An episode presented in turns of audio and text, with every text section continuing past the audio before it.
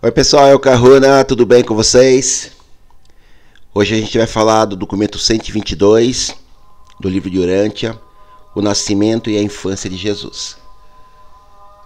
Pessoal, antes da gente começar o vídeo, eu peço que vocês deem uma olhadinha no descritivo ali do canal. Ali eu falo um pouquinho das minhas terapias. Eu sou terapeuta, eu atendo presencialmente aqui em Curitiba e à distância para o mundo inteiro. E ali eu dou uma passada resumida do que eu faço e se vocês tiverem dúvida, quiserem saber mais sobre o meu trabalho, fiquem à vontade, pode passar e-mail, WhatsApp, enfim. E aproveite esses contatos também, inclusive para fazer comentários, para compartilhar o vídeo. É, isso é muito legal porque torna mais relevante o canal na plataforma e mais pessoas podem ter acesso a esse conteúdo. O nascimento e a infância de Jesus. Dificilmente será possível esclarecer, de modo pleno, sobre as muitas razões que levaram às escolhas da Palestina como a terra para a auto-outorga de Micael, e especialmente sobre a razão pela qual a família de Maria e José fosse selecionada como núcleo imediato para a vinda desse Filho de Deus em Urântia. Após um estudo da informação especial sobre as condições dos mundos segregados, preparado pelos Melquisedeques em conselho com Gabriel, Micael finalmente escolheu Urântia como o planeta onde cumprir a sua auto-outorga final. Depois dessa decisão, Gabriel fez uma visita pessoal a Urântia. E pelo resultado de seu estudo dos grupos humanos e da sua pesquisa das características espirituais, intelectuais, raciais e geográficas do mundo e seus povos, ele decidiu que os hebreus possuíam aquelas vantagens relativas que garantiriam a sua seleção como a raça para a auto-outorga. Depois que Micael aprovou essa decisão, Gabriel destacou a comissão familiar dos doze, selecionada dentre as mais elevadas personalidades deste universo, e despachou-a para Urântia, encarregando-a da tarefa de efetuar uma investigação sobre as famílias judaicas. Quando essa comissão terminou seus trabalhos, Gabriel estava presente em Urântia, e recebeu um informe que designava três casais com a perspectiva de poderem ser, na opinião dessa comissão, as famílias igualmente mais favoráveis à outorga em prospecto para a encarnação projetada de Micael. Dos três casais apontados, a escolha pessoal de Gabriel recaiu sobre José e Maria. Em seguida, ele fez a sua aparição pessoal a Maria, ocasião em que ele comunicou as boas novas de que havia sido ela a escolhida para tornar-se a mãe terrena do menino auto-outorgado. José e Maria.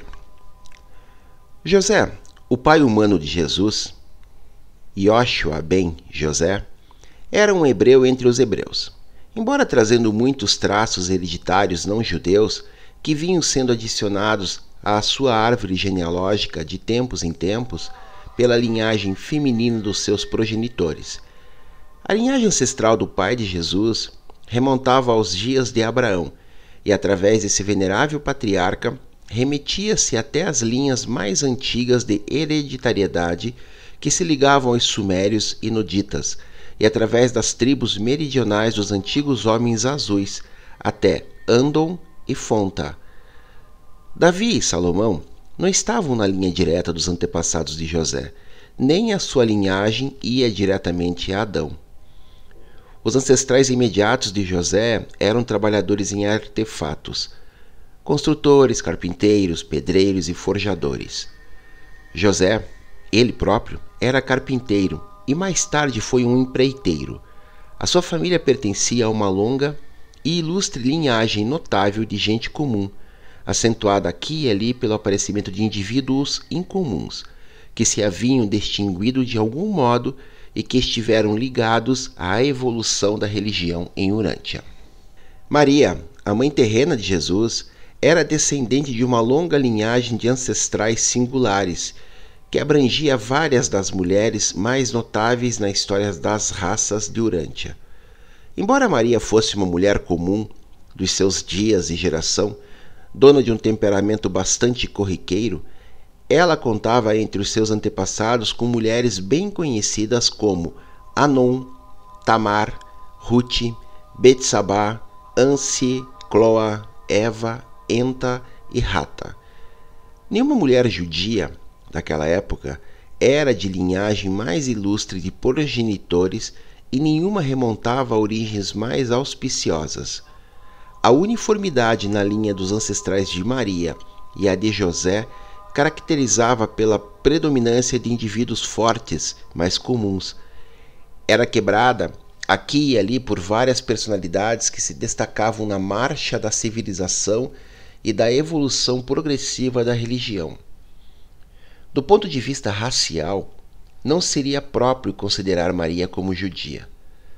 Na cultura e na crença, ela era judia, mas, pelos dons hereditários, era mais uma composição de sangue sírio, hitita, fenício, grego e egípcio, de modo que a sua herança racial era mais genérica do que a de José.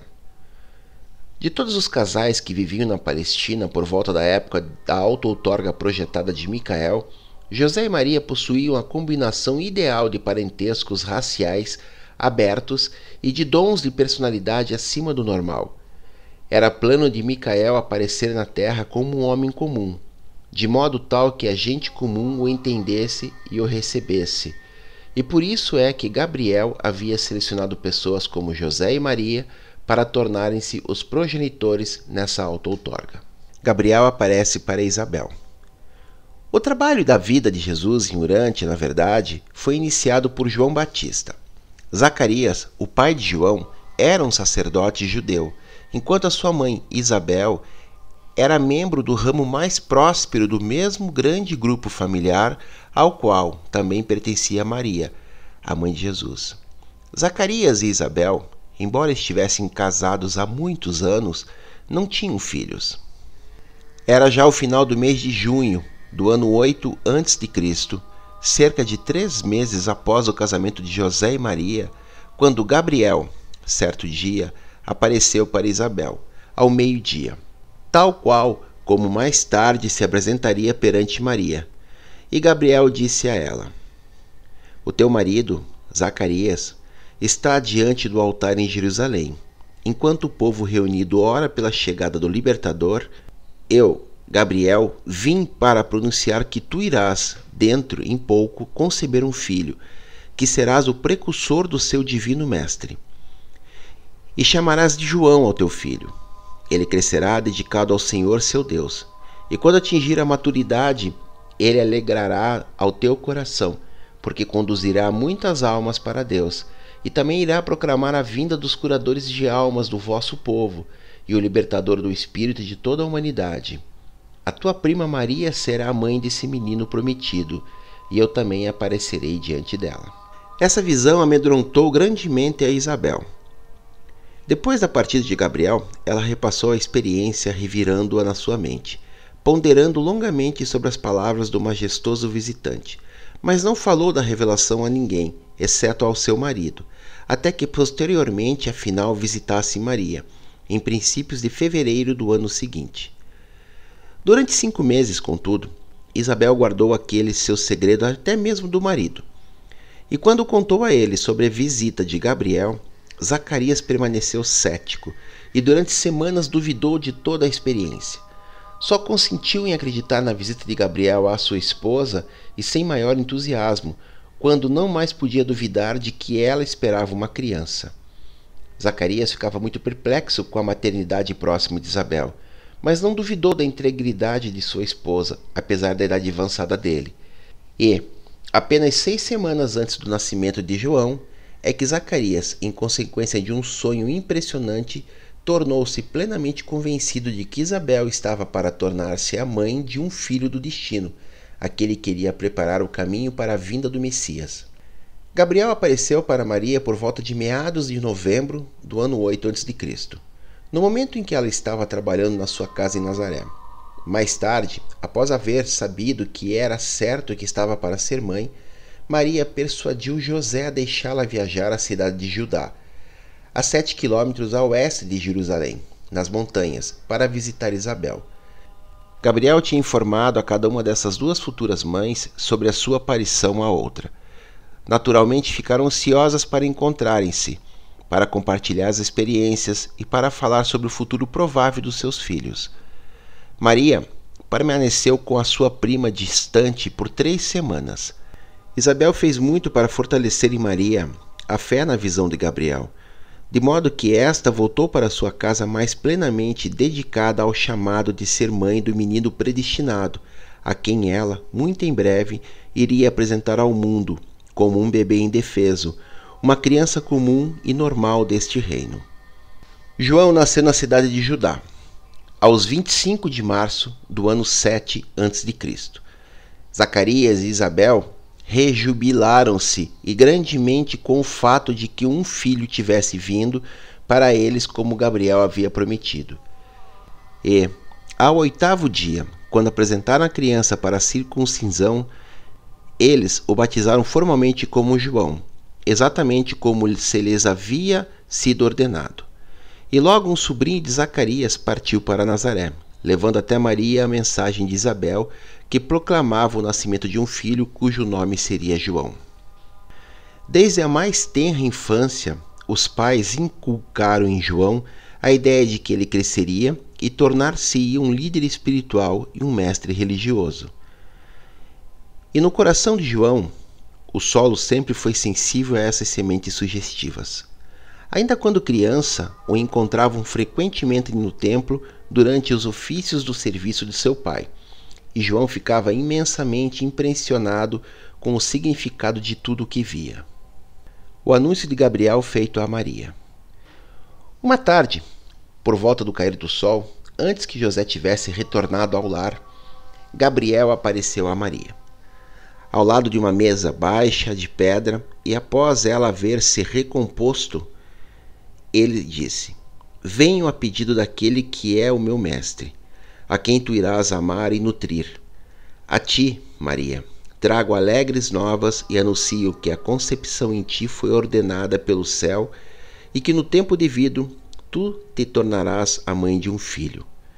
Tu o chamarás Yoshua e ele irá inaugurar o reino do céu na terra entre os homens. Nada digas disso a ninguém, exceto a José e Isabel, a tua parente, para quem também eu apareci, e que deve também agora conceber um filho, cujo nome será João.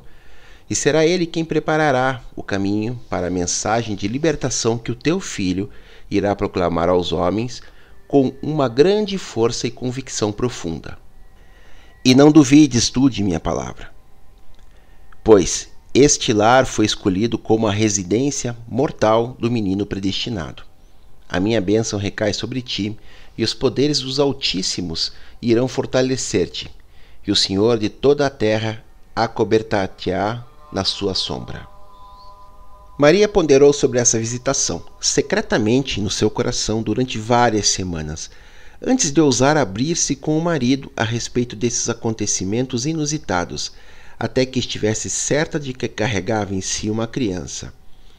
Ao escutar sobre tudo isso, ainda que grande fosse a sua confiança em Maria, José ficou muito perturbado e não pôde dormir por várias semanas.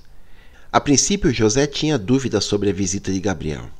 Depois, quando estava quase se persuadindo de que Maria tinha realmente ouvido a voz e visto a forma do mensageiro divino, José torturava-se ao pensar sobre como poderiam ser essas coisas. Como a progenie de seres humanos poderia ser um filho com destino divino? E José não podia nunca reconciliar essas ideias conflitantes até que depois de várias semanas de muito pensar, ambos, ele e Maria, chegaram à conclusão de que tinham sido escolhidos para tornarem-se os pais do Messias. Ainda que o conceito judeu não fosse nem um pouco o de que o libertador aguardado deveria ter a natureza divina. Ao chegarem a essa importante conclusão, Maria apressou-se a partir para uma visita a Isabel. Quando retornou, Maria foi visitar os seus pais, Joaquim e Ana. Seus dois irmãos, as duas irmãs, bem como seus pais, sempre foram muito céticos sobre a missão divina de Jesus, embora até esse momento, evidentemente, nada ainda soubessem da visitação de Gabriel. Mas Maria confidenciou à sua irmã Salomé que achava que o seu filho estava destinado a tornar-se um grande mestre. O anúncio que Gabriel fez a Maria aconteceu no dia seguinte à concepção de Jesus e foi o único evento de ocorrência sobrenatural ligado a toda a experiência de Maria de conceber e trazer dentro de si o menino da promessa. O sonho de José. José não se conformou com a ideia de que Maria estivesse para tornar-se mãe de uma criança extraordinária, até que teve a experiência de um sonho de forte impressão. Nesse sonho, o mensageiro celestial brilhante apareceu a ele e, entre outras coisas, disse: José, apareço sob o comando daquele que agora reina nas alturas, e tenho mandado de instruí-lo a respeito do filho que Maria irá gerar e que se tornará uma grande luz para o mundo. Nele estará a vida, e a sua vida tornar-se-á a luz da humanidade. Ele virá primeiro para o seu próprio povo. Todavia poucos destes o receberão. Mas a quantos o receberem será revelado que são os filhos de Deus. Depois dessa experiência, José deixou totalmente de duvidar da história de Maria sobre a visita de Gabriel e sobre a promessa de que a criança que estava para nascer tornar-se-ia um mensageiro divino para o mundo. Em todas as visitações, nada foi dito sobre a casa de Davi. Nada jamais deixou transparecer que Jesus tornar-se-ia o libertador dos judeus, nem mesmo que seria o Messias há muito esperado. Jesus não era o Messias tal como os judeus haviam antecipado, mas era o libertador do mundo. A sua missão não se dirigia apenas a um povo, era para todas as raças e povos. José não tinha a linhagem do rei Davi. Maria tinha mais ancestrais na linha de Davi do que José. Bem verdade é que José havia ido a Belém, cidade de Davi, para ser registrado no censo romano. Mas isso aconteceu porque seis gerações antes, o ancestral de José, naquela geração, sendo um órfão, tinha sido adotado por um certo Zadok, que era descendente direto de Davi. E por isso José podia ser também contado como sendo da casa de Davi. A maioria das chamadas profecias messiânicas no Antigo Testamento puderam ser aplicadas a Jesus, e sobretudo muito tempo depois que a sua vida na terra havia sido vivida. Durante séculos, os profetas hebreus haviam proclamado a vinda de um libertador, e essas promessas tinham sido elaboradas por gerações sucessivas e referiam-se a um governante judeu que iria sentar-se no trono de Davi e que, por meio dos métodos miraculosos de Moisés, estabeleceria os judeus na Palestina como uma nação poderosa, livre do domínio estrangeiro. Novamente, muitas das passagens figurativas encontradas nas escrituras dos hebreus foram posteriormente aplicadas de modo distorcido à missão da vida de Jesus. Muitos dos dizeres do Antigo Testamento foram deformados de modo a parecerem adequar-se a algum episódio da vida do Mestre na terra. Jesus, certa vez, negou publicamente, ele próprio, qualquer ligação com a casa real de Davi. Até mesmo aquela passagem, uma jovem dará luz ao filho, foi levada a ser lida como uma virgem dará à luz um filho. Isso também é verdade sobre muitas das genealogias feitas, tanto de José quanto de Maria, as quais foram elaboradas depois da carreira de Micael aqui na Terra.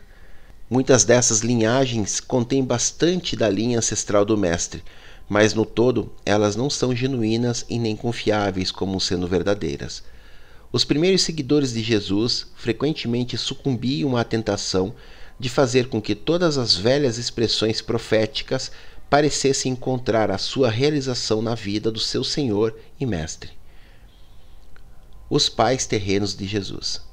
José era um homem de maneiras suaves, extremamente consciente e de todos os modos fiel às convenções e práticas religiosas do seu povo. Falava pouco, mas pensava muito. A condição sofrida do povo judeu causava muita tristeza em José. Na sua juventude, entre os seus oito irmãos e irmãs, ele havia sido mais alegre. Mas nos primeiros anos da sua vida de casado, durante a infância de Jesus, esteve sujeito a períodos de um desencorajamento espiritual leve. Essas manifestações do seu temperamento foram bastante atenuadas, um pouco antes de sua morte prematura. Depois que a situação econômica de sua família melhorou, em consequência do seu progresso, quando passou de carpinteiro à posição de um próspero empreiteiro. O temperamento de Maria era completamente oposto ao do marido. Geralmente era alegre, muito raramente ficava abatida e possuía uma disposição sempre ensolarada. Maria permitia-se dar livre e frequente vazão à expressão dos seus sentimentos e emoções, e nunca se sentira afligida até a súbita morte de José. E mal se recuperara desse choque quando teve de enfrentar as ansiedades e perplexidades que se lançaram sobre ela por causa da carreira extraordinária do seu filho mais velho, que se desenrolou muito rapidamente diante do seu olhar atônito. Mas, durante toda essa experiência inusitada, Maria manteve-se calma, corajosa e bastante sábia no seu relacionamento com o seu estranho e pouco compreendido primogênito e com os irmãos e irmãs ainda vivos dele. Muito da doçura especial de Jesus e da sua compreensão compassiva da natureza humana ele herdara do seu pai. O dom de ser um grande mestre e a sua imensa capacidade de indignar-se por retidão ele herdara de sua mãe. Nas reações emocionais ao meio ambiente, na sua vida de adulto, Jesus era também como seu pai, meditativo e adorador, o que algumas vezes deixava transparecer tristeza, mas, mais frequentemente, ele conduzia-se de maneira otimista e com a disposição determinada da sua mãe. No conjunto, a tendência era de que o temperamento de Maria dominasse a carreira do Filho Divino durante o seu crescimento e nos passos decisivos da sua carreira adulta. Jesus era uma mistura dos traços dos seus pais, em algumas das suas atitudes. Em outras, ele demonstrava mais as características de um deles do que as do outro. De José, Jesus tinha educação estrita nos usos dos cerimoniais judeus e o conhecimento excepcional das escrituras dos hebreus. De Maria, ele trazia um ponto de vista mais amplo da vida religiosa e um conceito mais liberal da liberdade espiritual pessoal. As famílias de ambos, José e Maria, eram bem instruídas para a sua época. José e Maria haviam sido educados muito acima da média da sua época, considerando a sua situação social. Ele, um homem de muito pensar, e ela, uma mulher planejadora dotada de adaptabilidade e prática na execução imediata das coisas. José era moreno, de olhos negros, e Maria era do tipo quase louro, de olhos castanhos. Tivesse José vivido mais e ter-se-ia tornado, indubitavelmente, um crente firme na missão do seu filho mais velho. Maria alternava-se, ora acreditando, ora duvidando, sendo grandemente influenciada pela posição tomada pelos seus outros filhos e pela dos seus amigos e parentes, mas sempre era fortalecida na sua atitude final pela memória da aparição de Gabriel imediatamente depois que a criança fora concebida. Maria era uma hábil tecelã e possuía uma habilidade acima da média na maioria das artes caseiras da época. Era uma boa dona de casa e muito caprichosa no forno. Tanto José quanto Maria eram bons educadores e cuidaram para que os seus filhos se tornassem bem versados nos ensinamentos da época.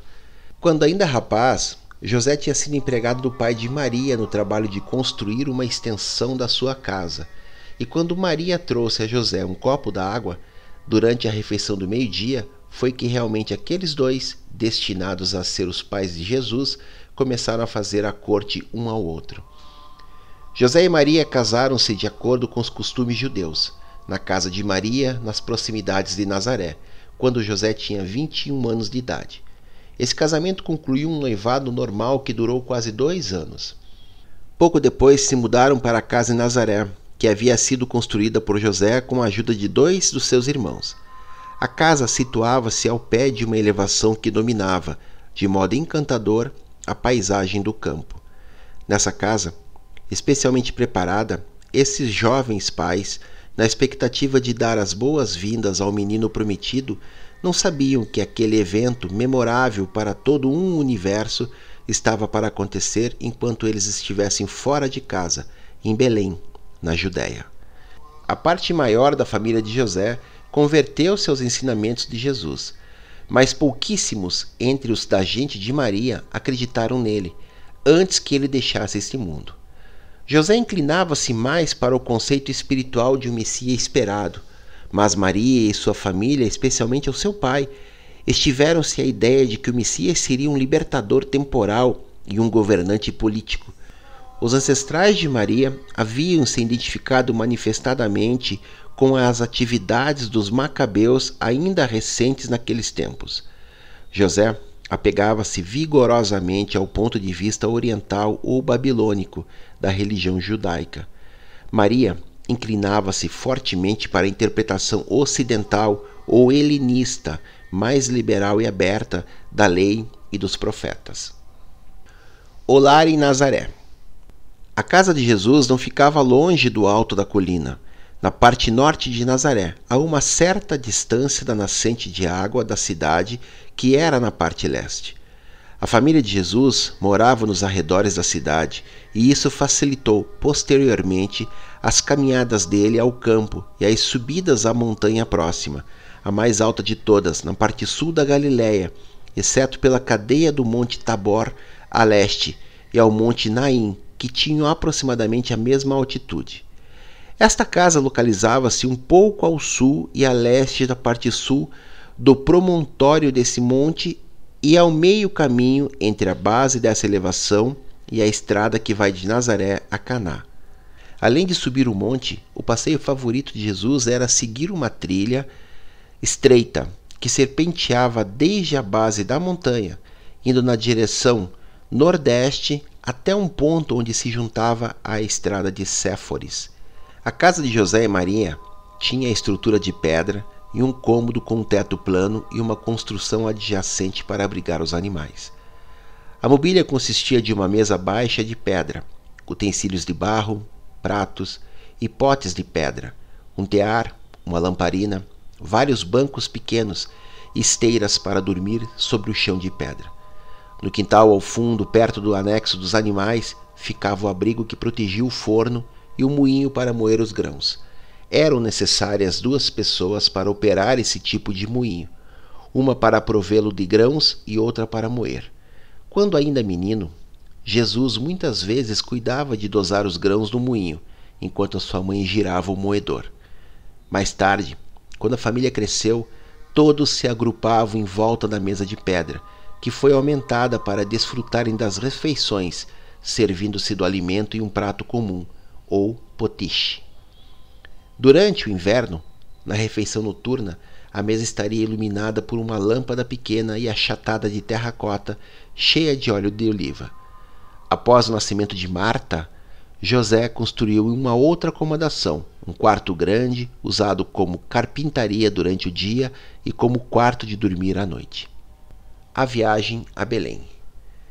No mês de março do ano 8 a.C., mês em que José e Maria casaram-se, César Augustus decretou que todos os habitantes do Império Romano fossem contados, que deveria ser feito um censo de modo a poder ser utilizado para uma cobrança mais eficiente dos impostos. Os judeus sempre tiveram muita prevenção contra qualquer tentativa de enumerar o povo, e isso, além das dificuldades domésticas com Herodes, rei da Judéia, havia conspirado para causar o adiamento por um ano na concretização desse censo no reino dos judeus. Em todo o Império Romano, esse censo ficou registrado no ano 8 a.C., exceto no reino de Herodes, na Palestina, onde foi feito um ano mais tarde, no ano 7 a.C. Não se fazia necessário que Maria fosse a Belém para fazer esse registro. José estava autorizado a efetuar o registro por toda a sua família. Mas Maria, sendo uma pessoa dinâmica e ousada, insistiu em acompanhá-lo. Ela temia que, sendo deixada sozinha, a criança nascesse enquanto José estava ausente. E Belém não sendo longe da cidade de Judá, Maria previu a possibilidade de uma agradável visita à sua parenta Isabel. José praticamente proibiu Maria de acompanhá-lo, mas foi inútil. Quando a comida estava sendo empacotada para a viagem de três ou quatro dias, ela preparou rações duplas e aprontou-se para a viagem. E antes que saíssem de fato, José já se havia acostumado com a ideia de Maria ir junto, e então, alegremente, eles partiram de Nazaré ao alvorecer do dia. José e Maria eram pobres, e como tivessem apenas um burro de carga, Maria cavalgava o animal, estando já adiantada na gravidez, junto com as provisões, enquanto José caminhava guiando o animal. A construção e a manutenção de uma casa havia sido um grande peso para José, pois ele devia também contribuir para a sobrevivência dos seus pais, já que o seu pai recentemente tinha se tornado incapacitado para tal. E assim o casal judeu partiu de uma humilde casa na manhã de 18 de agosto do ano 7 a.C. para a sua viagem a Belém. No seu primeiro dia de viagem, eles contornaram os contrafortes ao sopé do Monte Gilboa, onde passaram a noite, acampados à margem do Jordão. Ali, eles perguntaram a si próprios, profundamente, sobre a natureza do filho que nasceria deles. José aderindo ao conceito de um mestre espiritual e Maria sustentando a ideia de um Messias judeu, um libertador da nação hebraica. Cedo, na brilhante manhã de 19 de agosto, José e Maria estavam de novo ao caminho. Tomaram a sua refeição do meio-dia junto ao pé do monte Sartaba, que domina o Vale do Jordão, e continuaram viagem, chegando a Jericó à noite onde pararam em uma hospedaria na estrada nos arredores da aldeia. Depois da refeição da noite e de muita discussão sobre a opressão do governo romano, sobre Herodes, sobre os registros do recenseamento e a influência relativa de Jerusalém e Alexandria como centros da cultura e ensino judeus, os viajantes de Nazaré retiraram-se para o repouso noturno. Bem cedo pela manhã do dia 20 de agosto, retomaram a sua viagem e alcançaram Jerusalém antes do meio-dia. Visitaram o templo e tomaram de novo o seu caminho para chegar a Belém no meio da tarde. O albergue estava superlotado e José então procurou um alojamento entre os parentes distantes, mas todos os quartos em Belém encontravam-se repletos. Ao retornarem à praça na frente do albergue, José foi informado de que os animais dos estábulos das caravanas, construídos nos flancos do rochedo e situados exatamente abaixo do albergue, haviam sido retirados e que tudo estava limpo, exatamente para receber os hóspedes. Deixando o asno na área à frente do albergue, José colocou os sacos de roupas e provisões sobre os seus ombros e desceu com Maria, os degraus de pedra até os alojamentos de baixo viram-se instalados naquele que era uma sala de estocagem de grãos, na frente dos estábulos e das manjedouras. Cortinas de tendas haviam sido dependuradas e eles se deram por muito felizes de terem alojamentos tão confortáveis. José havia pensado em registrá-los logo em seguida, mas Maria achava-se cansada, bastante extenuada mesmo, e suplicou-lhe que permanecesse com ela, e ele ficou ali o nascimento de Jesus. Durante toda essa noite, Maria estivera inquieta, de forma que nenhum dos dois dormiu muito. Ao amanhecer, as pontadas do parto já estavam bem evidentes, e no dia 21 de agosto do ano 7 a.C., ao meio-dia, com a ajuda e as ministrações carinhosas de mulheres viajantes amigas, Maria deu à luz a um pequeno varão. Jesus de Nazaré havia nascido para o mundo. Encontrava-se enrolado nas roupas que Maria tinha trazido consigo, para essa contingência possível, e deitado em uma manjedoura próxima. Da mesma forma que todos os bebês tinham vindo ao mundo até então e viriam desde então, nasceu o menino prometido, e ao oitavo dia, conforme a prática judaica, foi circuncisado e formalmente denominado Yoshua. No dia seguinte ao nascimento de Jesus, José fez o seu registro, encontrando-se então com um homem com quem havia conversado duas noites atrás em Jericó. Foi levado por ele até um amigo abastado que possuía um quarto na pousada, e este homem se dispôs com prazer a trocar de quartos com o casal de Nazaré. Naquela tarde, eles se mudaram para a pousada, onde ficaram por quase três semanas até que encontraram hospedagem na casa de um parente distante de José. Ao segundo dia após o nascimento de Jesus, Maria enviou uma mensagem a Isabel, dizendo que o seu filho havia chegado e recebeu em resposta um convite feito a José para ir a Jerusalém a fim de falar de todos os assuntos com Zacarias. Na semana seguinte, José foi a Jerusalém para conversar com Zacarias. Zacarias e Isabel achavam-se ambos sinceramente convencidos de que Jesus estava destinado a se tornar o libertador judeu, o Messias, e que João, o filho deles, seria o seu principal colaborador, o braço direito no seu destino.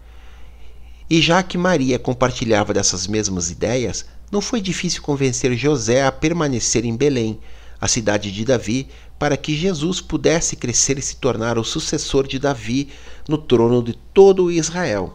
Desse modo, permaneceram eles em Belém por mais de um ano, tendo José se dedicado ao seu ofício de carpinteiro durante esse tempo. No dia do nascimento de Jesus, ao meio-dia, os serafins de Urântia, reunidos com os seus diretores, cantaram hinos de glória sobre a manjedoura de Belém. Mas esses cânticos de glória não foram escutados por ouvidos humanos. Nenhum pastor, nem quaisquer outras criaturas mortais vieram prestar a sua homenagem ao menino de Belém, até o dia da chegada de certos sacerdotes de Ur, que haviam sido enviados de Jerusalém por Zacarias. A esses sacerdotes da Mesopotâmia havia sido contado, há algum tempo, por um estranho professor religioso do país deles, o qual em um sonho havia sido informado de que a luz da vida estava a ponto de aparecer sobre a terra, na forma de um menino entre os judeus. E os três sacerdotes partiram, pois, em busca dessa luz da vida. Após muitas semanas de infrutífera procura em Jerusalém, estavam por voltar a Ur quando conheceram Zacarias, que lhes confiou sobre a sua crença de que Jesus era objeto da procura deles, e os enviou a Belém, onde encontraram o menino e deixaram as suas oferendas com Maria, a sua mãe terrena. A criança estava então com quase três semanas de idade à época da visita deles. Esses sábios homens não tiveram nenhuma estrela a guiá-los para Belém. A belíssima lenda da estrela de Belém originou-se da seguinte forma: Jesus nasceu aos 21 de agosto, ao meio-dia do ano 7 a.C. Em 29 de maio do mesmo ano, houve uma extraordinária conjunção entre Júpiter, Saturno e a constelação de Peixes. E é um acontecimento astronômico marcante que conjunções semelhantes hajam ocorrido aos 29 de setembro e aos 5 de dezembro do mesmo ano. Com base nesses acontecimentos extraordinários, mas inteiramente naturais, os bem-intencionados zelotes das gerações que sucederam elaboraram a lenda atraente da estrela de Belém e dos reis magos adoradores, conduzidos pela estrela até a manjedoura, para contemplar e adorar o recém-nascido. As mentes orientais e do Oriente Próximo deleitam-se com fábulas e inventam constantemente belos mitos sobre a vida dos seus dirigentes religiosos e dos seus heróis políticos. Na falta de uma imprensa, quando a maior parte do conhecimento humano se transmitia de uma geração a outra pela palavra saída da boca, era muito fácil que os mitos se tornassem tradição e que as tradições finalmente acabassem aceitas como fatos. A apresentação no templo. Moisés havia ensinado aos judeus que todos os filhos primogênitos pertenciam ao Senhor e que, em lugar do seu sacrifício, como era costume entre as nações pagãs, esse filho poderia viver desde que os seus pais o redimissem com o pagamento de cinco moedas a qualquer sacerdote autorizado. Também existia uma regulamentação mosaica que dizia que uma mãe, após um certo período de tempo, devia apresentar-se ao templo para a purificação ou ter alguém que fizesse o sacrifício adequado em lugar dela. Era costumeiro que tais cerimônias ocorressem ambas ao mesmo tempo. Assim sendo, José e Maria foram ao Templo de Jerusalém, pessoalmente, para apresentar Jesus aos sacerdotes e efetivar a sua redenção, e também fazer o sacrifício apropriado para assegurar a Maria a purificação cerimonial da suposta impureza do dar à luz. Nas cortes do templo estavam frequentemente presentes duas figuras dignas de nota: Simeão, um cantor, e Ana, uma poetisa. Simeão era da Judéia e Ana da Galiléia. Esses dois estavam quase sempre juntos e ambos eram íntimos do sacerdote Zacarias, que havia confiado o segredo de João e Jesus a eles. E tanto Simeão como Ana ansiavam pela vinda do Messias, e a sua convicção em Zacarias levaram-os a acreditar que Jesus fosse o libertador esperado do povo judeu. Zacarias sabia o dia esperado para José e Maria aparecerem no templo com Jesus e acertou com Simeão e Ana antecipadamente que indicaria, com a saudação da sua mão levantada, qual, na procissão das crianças recém-nascidas, era Jesus. Para essa ocasião, Ana havia escrito um poema que Simeão passou a cantar, para a surpresa de José e de Maria e de todos que estavam reunidos nos pátios do templo. E o hino deles para a redenção do filho primogênito foi assim: Abençoado seja o Senhor, Deus de Israel, que nos visitou e trouxe a redenção ao seu povo. A trombeta da salvação ele fez soar por todos nós na casa do seu servo Davi. Assim como falou da boca dos seus sagrados profetas, salvação dos nossos inimigos e da mão de todos aqueles que nos odeiam, para mostrar misericórdia para com os nossos pais, na lembrança da sua santa aliança. O juramento que fez a Abraão, nosso pai, de conceder-nos que nós, sendo libertados da mão dos nossos inimigos, pudéssemos servir a Ele sem temores, em santidade e retidão perante Ele por todos os nossos dias, e que tu, assim, menino prometido, seja chamados de profeta do Altíssimo, porque irás, diante do semblante do Senhor, estabelecer o seu reino, dar conhecimento da salvação a seu povo em remissão dos seus pecados. Regozijemos com a doce misericórdia do nosso Deus, porque veio nos visitar a aurora do alto, para resplandecer sobre aqueles que estão nas trevas e na sombra da morte, para guiar os nossos pés nos caminhos da paz. E, pois, deixemos agora o vosso servo partir em paz, ó Senhor, conforme a vossa palavra. Pois os meus olhos viram já a vossa salvação que por vós foi preparada diante da vista de todos os povos. Luz que resplandece para o esclarecimento mesmo antes dos gentios e para a glória de nosso povo de Israel. De volta a Belém, José e Maria permaneceram em silêncio, confusos e intimidados.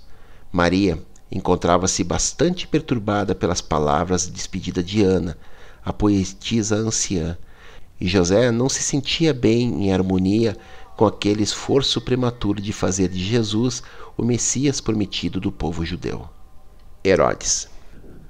Os informantes de Herodes, todavia, não permaneceram inertes. Quando reportaram a ele sobre a visita dos sacerdotes de Ur a Belém, Herodes convocou esses caldeus a aparecerem diante de si e insistentemente ele inquiriu a esses homens sábios sobre o novo rei dos judeus. Mas eles deram-lhe pouca satisfação, explicando apenas que o menino nascera de uma mulher que viera a Belém com o seu marido para comparecer ao censo. Herodes, não satisfeito com essa resposta, despediu-os, dando-lhes uma bolsa de dinheiro. E mandou-lhes que encontrassem a criança para que também ele pudesse ir lá e adorá-la, já que eles haviam declarado que o reino dela devia ser espiritual, não temporal. Todavia, ao perceber que os sábios não voltariam, Herodes encheu-se de suspeitas. Enquanto ele pensava nisso, os seus informantes voltaram e lhe fizeram um relato completo das ocorrências recentes no templo, trazendo-lhe uma cópia de partes da canção de Simeão que havia sido cantado nas cerimônias de redenção de Jesus. No entanto, eles não seguiram José e Maria, e Herodes ficou irado com eles. Quando viu que não podiam dizer para onde o casal tinha levado a criança, então despachou espiões para localizar José e Maria. Sabendo que Herodes perseguia a família de Nazaré, Zacarias e Isabel permaneceram longe de Belém. O menino ficou escondido com os parentes de José. José temia procurar trabalho e as suas poucas economias estavam desaparecendo rapidamente. Mesmo na época das cerimônias de purificação no templo, José considerava-se pobre o suficiente para limitar a dois pequenos pombos a sua oferta para Maria, como Moisés havia determinado para a purificação das mães entre os pobres. Quando, após mais de um ano de buscas, os espiões de Herodes não haviam achado Jesus e, em vista da suspeita de que a criança ainda estava escondida em Belém, Herodes preparou uma ordem comandando fosse feita uma busca sistemática em todas as casas de Belém e que todos os bebês meninos de menos de dois anos fossem mortos. Desse modo, Herodes esperava assegurar-se de que tal criança, que haveria de tornar-se o rei dos judeus, fosse destruída. E assim pereceram, em um só dia, dezesseis bebês meninos em Belém da Judéia. A intriga e o assassinato, mesmo na família imediata de Herodes, assim eram acontecimentos corriqueiros na sua corte. O massacre desses infantes aconteceu em meados de outubro do ano 6 a.C., quando Jesus tinha pouco mais de um ano de idade. Mas havia crentes no Messias vindouro, até mesmo no secto da corte de Herodes, e um desses, sabendo da ordem de assassinar os meninos de Belém, comunicou-se com Zacarias e este, por sua vez, despachou o mensageiro até José. E na noite anterior ao massacre, José e Maria partiram com a criança de Belém para Alexandria, no Egito. Para evitar atrair a atenção, eles viajaram sozinhos com Jesus para o Egito. Foram para Alexandria com o dinheiro providenciado por Zacarias. E lá José trabalhou no seu ramo, enquanto Maria e Jesus alojaram-se com parentes abastados da família de José. Eles permaneceram em Alexandria por dois anos inteiros, não retornando a Belém, senão depois da morte de Herodes. Então é isso, pessoal. Esse é o documento 122. E aqui já fala algumas coisinhas diferentes, né? Já diz a data de nascimento de Cristo, o dia de nascimento dele, um pouco diferente do que está na Bíblia o ano também, né? Sete anos antes de Cristo, do que a, a gente considera. É, mais uma vez, não, não entre na parte religiosa e, e assim, lembre-se que isso aqui é uma Bíblia dos pleidianos. Só vamos ver os assuntos energéticos, vamos sentir a energia de tudo isso aqui e o que, que eles consideram como verdade para essa manipulação toda. É isso, para isso que está sendo colocado esse conhecimento para vocês aqui no canal. Legal? Compartilhem, façam seus comentários. Mahalo no Iloa.